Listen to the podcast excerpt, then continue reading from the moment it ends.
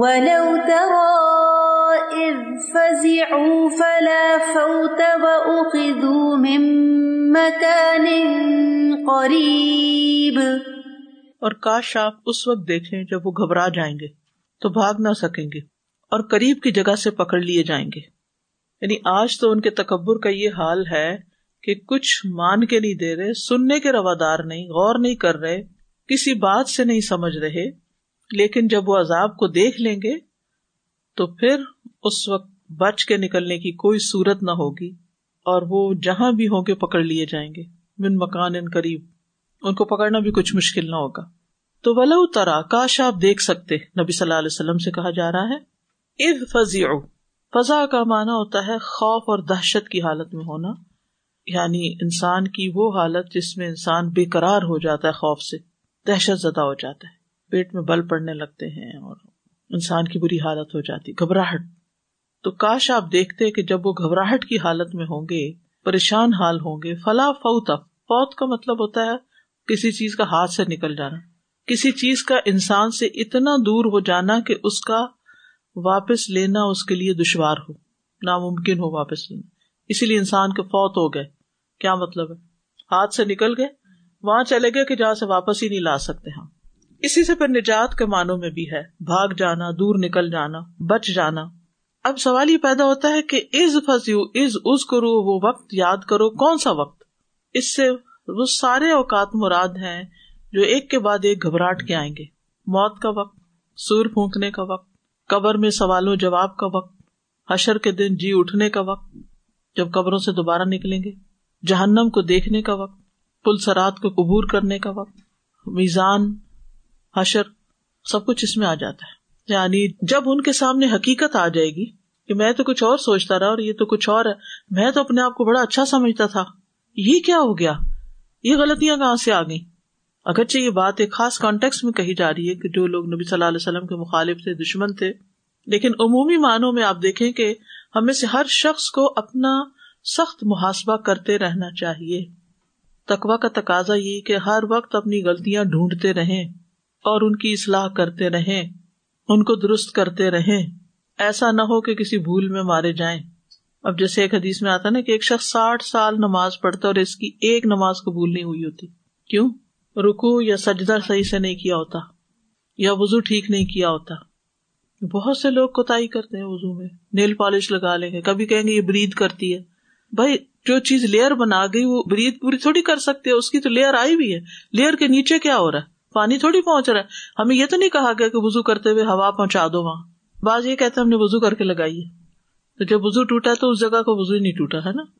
سر اس سے مجھے ایک ایگزامپل یاد آتی ہے کہ جیسے بڑے بڑے جہازوں کے جو کریش ہو جاتے ہیں, اس میں وہ جہاز کی فلائٹ سے پہلے کتنا میک شیور کرتے ہیں کہ ایوری ہر چیز پرفیکٹ ہو, لیکن جب وہ جہاز کریش ہوتا ہے اور سینکڑوں کی تعداد میں لوگ مارے جاتے ہیں, تو وہ دوبارہ سے جب اینالائز کرتے ہیں ساری چیزوں کو تو پتہ چلتا ہے کہ پانچ یا دس ڈالر کی کوئی ایک چھوٹی سی گیس کی چیز تھی کہ جو پرانی ہو گئی تھی اور اس کو ریپلیس نہیں کیا گیا تھا, اور اس کی وجہ سے پورا جہاز کریش ہو گیا.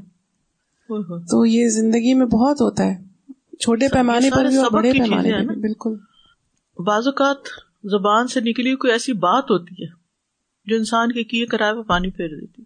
کتنا زیادہ ہمیں کانشیس رہنا چاہیے اپنے منہ سے نکلی باتوں کے بارے میں. بعض اوقات جھٹ ہم کسی کے بارے میں کوئی فیصلہ کر دیتے ہیں فلاں ایسا, یعنی بے شمار چیزیں ہیں نا جو پکڑ کا باعث بن سکتی ہیں. لیکن خشیت کس کے اندر ہوتی ہے؟ علم والوں کے اندر ہوتی ہے, اور اسی کا علم قابل اعتبار ہے جس علم کے بعد انسان کے اندر اللہ کا خوف آئے اور وہ خوف انسان سے برے کام چھڑا لے. اور اگر انسان ڈھیٹ بند کے زندگی بسر کرتا رہے اور اپنے عمل میں کوئی تبدیلی نہ کرے تو پھر کیا ہوگا؟ جب انسان کے پاس موت کے فرشتے حاضر ہوں گے اور جب اس کو اگلا جہان نظر آنے لگے گا, یا جب منکر نکیر اس کو اٹھا بٹھائیں گے اور اس سے سوال جواب شروع کریں گے, یہ تو وقت آنا ہی آنا ہے نا. چاہے سمندر میں کوئی ڈوب مرے تب بھی آنا ہے اس پہ یہ وقت, وہ سمندر ہی اس کی قبر بن جاتا ہے. اس وقت کسی نے ساتھ نہیں ہونا, کوئی مددگار نہیں ہوگا. اس وقت کو سوچ کر ہر اس چیز کو چھوڑ دیں جو آپ سمجھتے کہ یہ ٹھیک نہیں ہے, یہ دین کے مطابق نہیں ہے, کیونکہ وہاں سے انسان بھاگ نہیں سکتا. اب دیکھیں اس وقت ہم ادھر سے بھاگ گئے, ادھر ادھر سے ادھر ادھر سے اپنے آپ کو بہلا لیتے ہیں نا غلط کام کر کے, رونگے، میلے، یہ وہ، دوست احباب، رشتہ دار، ان سے میل ملاقات کر کے تمہارے دل پہ جو چھوٹی موٹی گلٹ آتی ہے وہ ختم ہو جاتی، ہم صحیح ہو جاتے ہیں. وہ چیز تو وہی رہ جاتی ہے جس کی ہم نے صفائی نہیں کی. لیکن کل قیامت کے دن جب وہی نامہ اعمال سامنے آئے گا پھر کیا ہوگا؟ جب وہی چیزیں جن کو ہم بھلائے رکھتے ہیں وہ سامنے آ جائیں گی پھر کیا ہوگا؟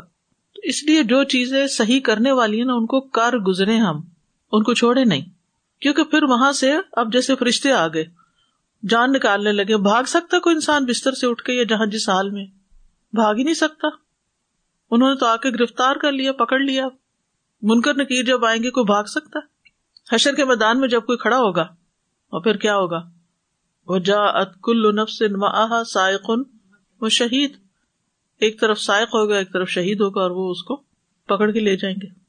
یعنی کوئی بھی وقت ایسا نہیں کہ جس میں انسان بچ سکے یا بھاگ سکے. اس لیے انسان کو یہ بات یاد رکھنی چاہیے کہ اس کا حساب کتاب ہوگا. اخذوا واخذوا من مکان قریب، لوگ سمجھتے ہیں کہ کہیں دور بھاگ جائیں گے، کہیں غائب ہو جائیں گے. بھاگنے کا تو موقع ہی نہیں دیا جائے گا. فرشتوں کے ہاتھ اتنے لمبے ہیں کہ انہیں پکڑنے میں ایسے ہی ہوگی جیسے کوئی پاس پڑی ہوئی چیز مکانن کریے، جیسے ڈکرا اٹھا کے ادھر سے پکڑ لیا، ایسے ہی وہ بندوں کو پکڑ لیں گے. بھاگنے کا کوئی مقام نہیں ہوگا، پوری دنیا ان کے کنٹرول میں ہے. کہیں بھی ہوں گے ان کو پکڑ لیا جائے گا، چاہے زمین کے اوپر ہو، چاہے وہ ہوا میں جہاز میں بیٹھے ہوئے ہوں، چاہے وہ سمندر کے اندر سب مرین میں ہو، وہ چاہے کسی پلینٹ پہ اور پہ چلے جائیں، پکڑ لیے جائیں گے. اور ویسے بھی اللہ تعالیٰ ہر ایک کے قریب ہے.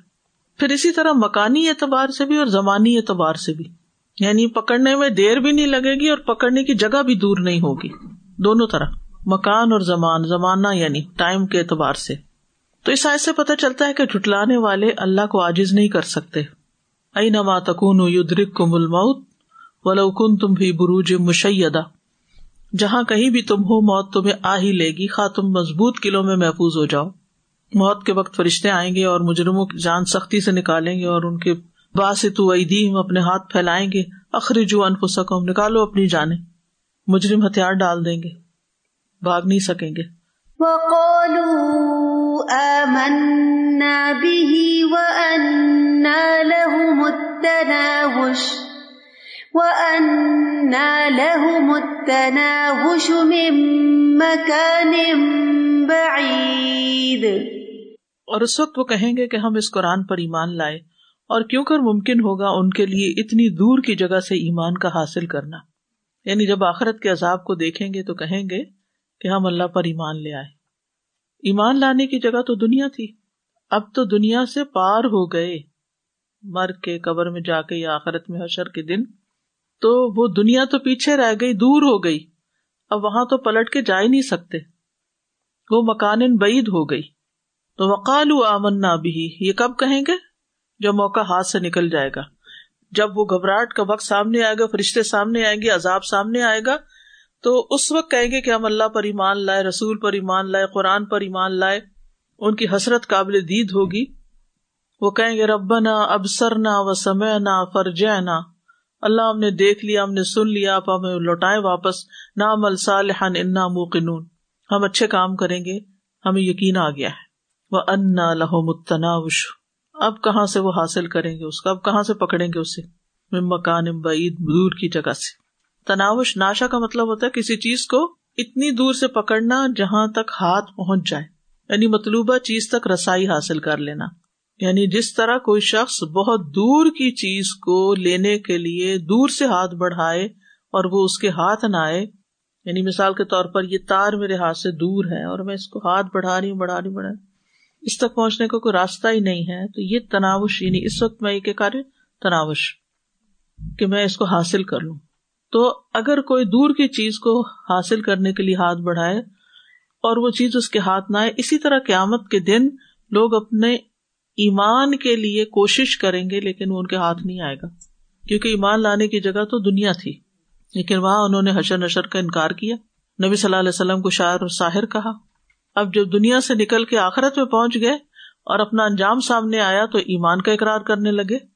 آخرت تو دار الجزا ہے، یوم الدین ہے، وہاں سے واپس دنیا میں آنا ہی ناممکن ہے، ایمان لانا ہی ناممکن ہے، کیونکہ ایمان کا تعلق نہ غیب سے ہے جب نتیجہ سامنے آ جائے گا تو اس وقت ایمان لانا فائدہ نہیں دے گا. حالانکہ اس وقت وہ کہیں گے آمنا، ہم ایمان لائے، لیکن وہ جملہ اب ان کے لیے قابل اعتبار نہیں، کیونکہ ہمارا ٹیسٹ یہی ہے کہ ہم ایمان بالغیب رکھیں، یعنی آخرت میں جانے کے بعد دنیا سے ایمان لینا چاہیں گے واپس آ کر، یہ ممکن نہیں ہوگا. وہاں سے ایک ایسی چیز کو طلب کریں گے جو حاصل ہو ہی نہیں سکتی، اب سب کچھ ناممکن ہو گیا، موقع چانس ہاتھ سے نکل گیا.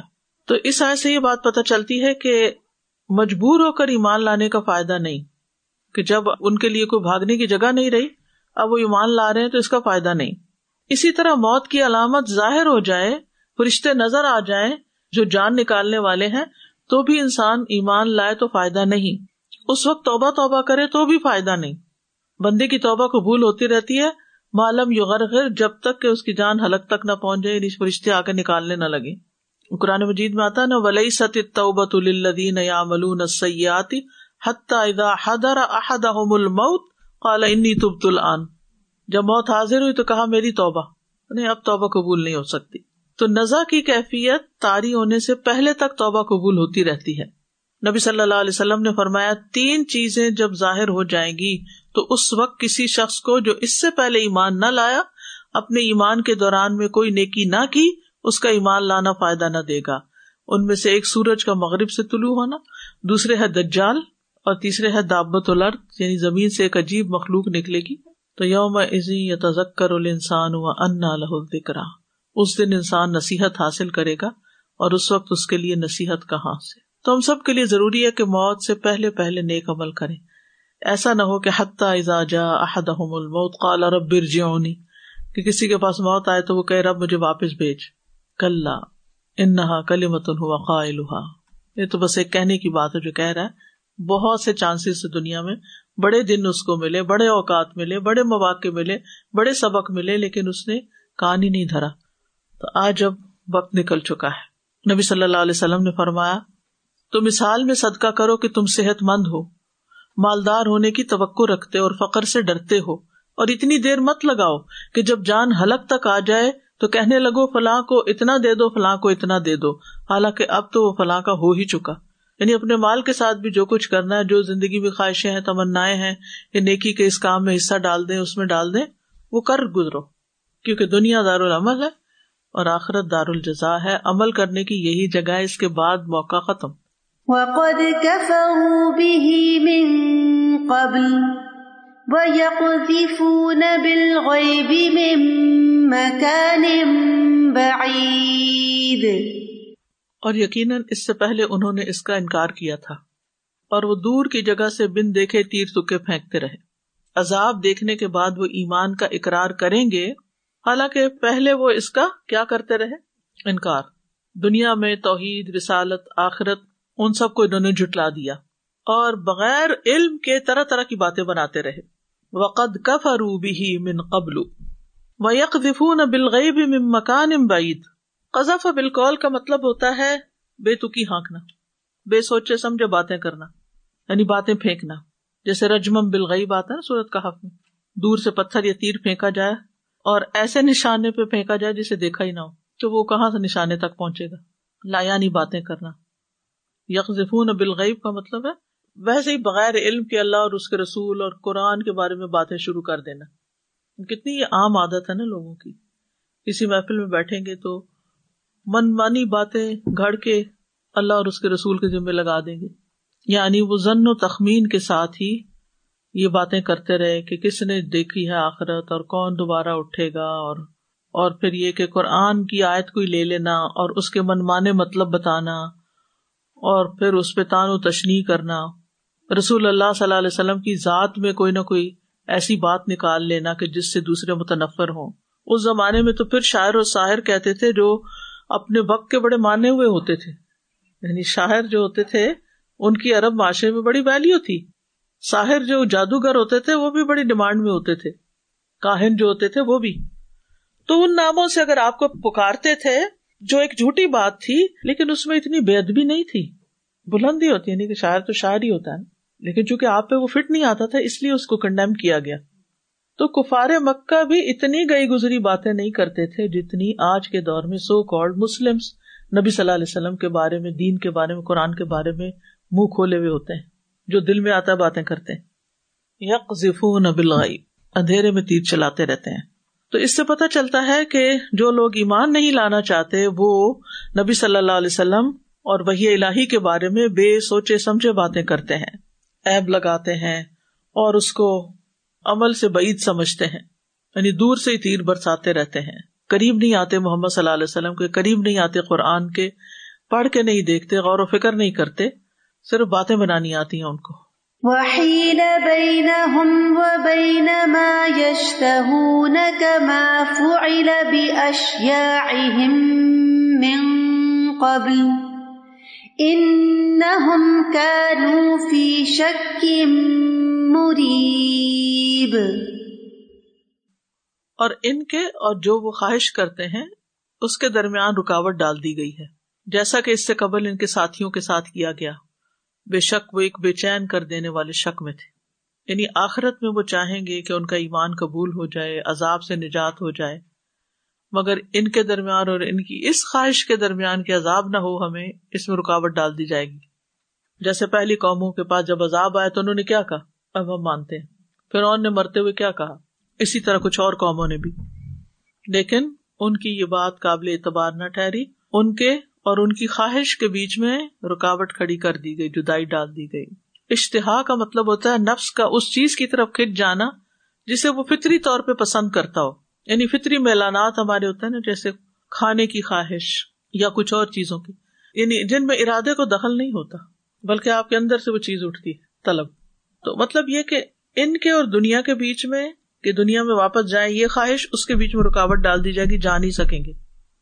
ان کے اور ایمان لانے کے بیچ میں رکاوٹ ڈال دی جائے گی, یعنی ایمان لا نہیں سکیں گے.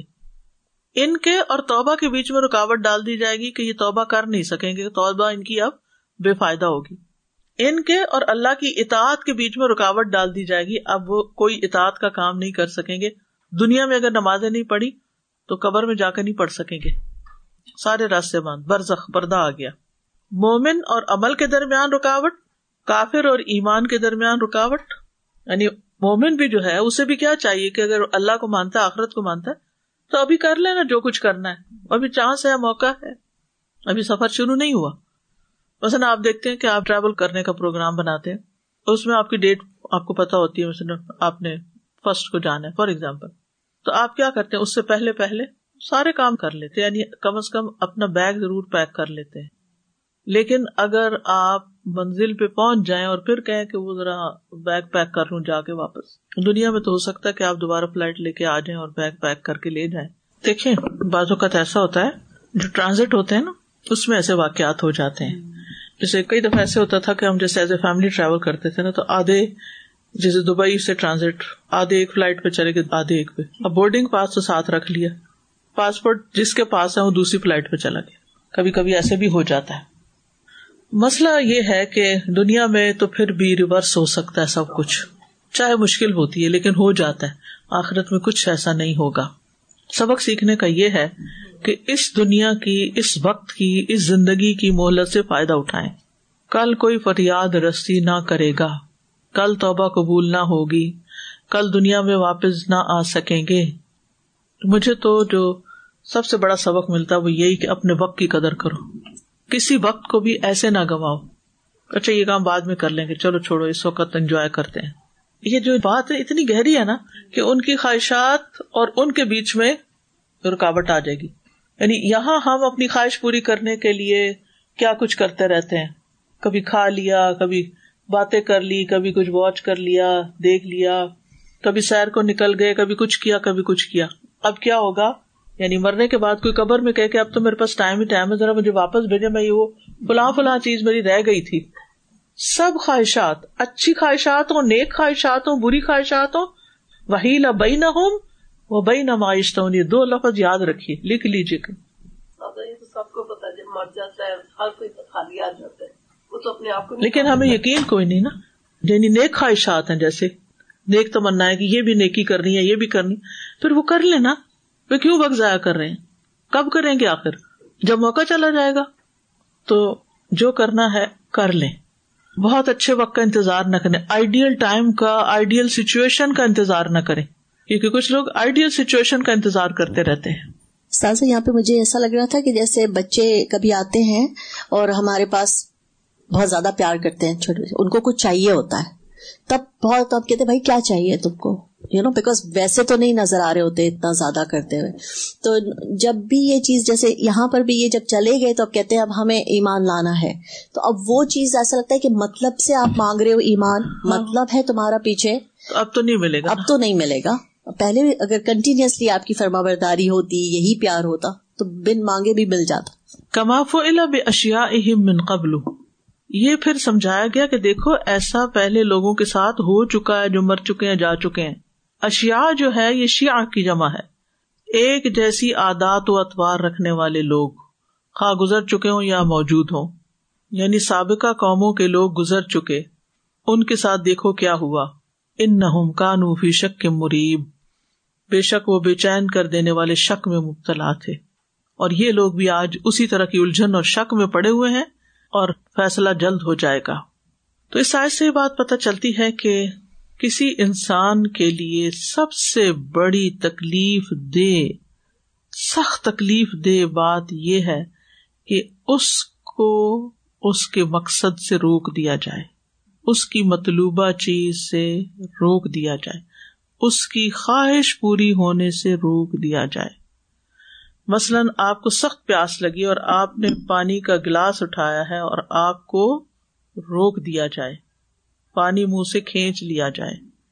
اب آپ دیکھیں کہ جب کوئی شخص بیمار ہوتا ہے اور اس کو پرہیز بتا دیا جاتا, آپ یہ نہیں کھا سکتے, یہ نہیں کھا سکتے, اور اس کی زندگی اس پہ گزری ہوئی ہوتی ہے, اس کے بغیر اس کی بھوک ہی نہیں مرتی, اس کے لیے وہ چیز کتنی تکلیف دہ ہو جاتی ہے. اسی طرح آپ کا زندگی میں کوئی پیشن ہے, مثلاً کچھ لڑکیوں کا کچھ بننے کا شوق ہوتا ہے نا, پھر شادی ہوتی ہے اور وہ بچپن سے جو ڈریم دیکھی ہوتی ہے کہ ایسی لائف گزارنی ہے, وہ پوری نہیں ہوتی, تو پھر ان کی زندگی کیسی ہوتی ہے, مزریبل. یعنی سارا کچھ ملا ہوا ہے, ان کو نعمتیں نظر ہی نہیں آتی, ان کو اور چیزیں جو خیر بھلائی کی ہیں وہ نہیں نظر آتی, ان کو پلٹ پلٹ کے یہ یاد آتا ہے کہ میں نے تو یہ کرنا تھا اور یہ مجھ سے نہیں ہو سکا. ایک بچی بڑی محنت سے ڈاکٹر بنی, سسرال والوں نے اس کو پریکٹس ہی نہیں کرنے دی, اب وہ کیا ہے, پلٹ پلٹ کے اس کے دل میں یہی ابال اٹھتے ہیں, وحیل بینہم وبین ما یشتہون. تو یہ اس آیت سے سبق ملتا ہے کہ انسان کے لیے سب سے بڑا عذاب یہ ہے کہ انسان کو اس کی مراد, اس کے مطلوب, اس کی خواہش, اس کی پسندیدہ چیز سے روک دیا جائے, اس میں رکاوٹ ڈال دی جائے. اور دوسری بات یہ کہ شک کرنا جو ہے یہ کفر ہے, اور عذاب کو دیکھ کر ایمان لا کر جب یقین آ جائے تو پھر ایمان لانا فائدہ نہ دے گا.